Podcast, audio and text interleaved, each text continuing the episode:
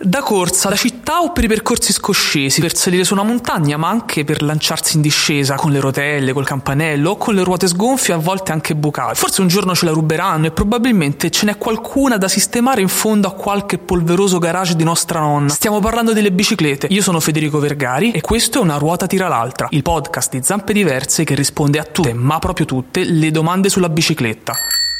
Una ruota tira l'altra, Spiegami un po'. una ruota tira l'altra, Forte. una ruota tira l'altra, Ma davvero? una ruota tira l'altra, Ma perché? una ruota tira l'altra, Ma quando? una ruota tira l'altra, Dai. una ruota tira l'altra, Fede. una ruota tira l'altra. Perché fa bene andare in bicicletta?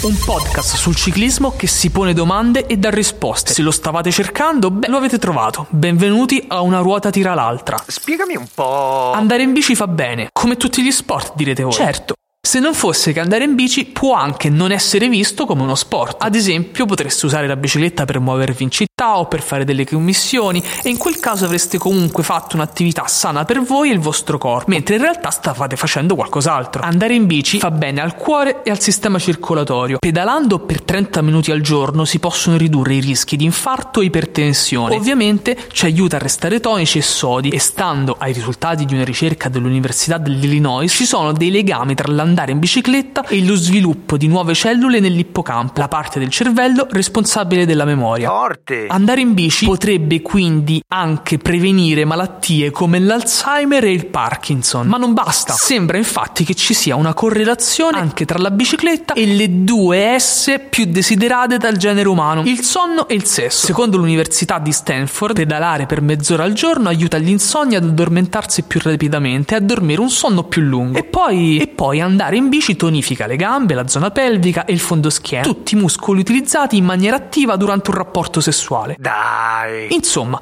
andare in bici è bello e fa bene. Siamo tutti d'accordo, vero? Fede. E voi avete qualche curiosità sul ciclismo? Fateci le vostre domande e noi cercheremo di rispondervi.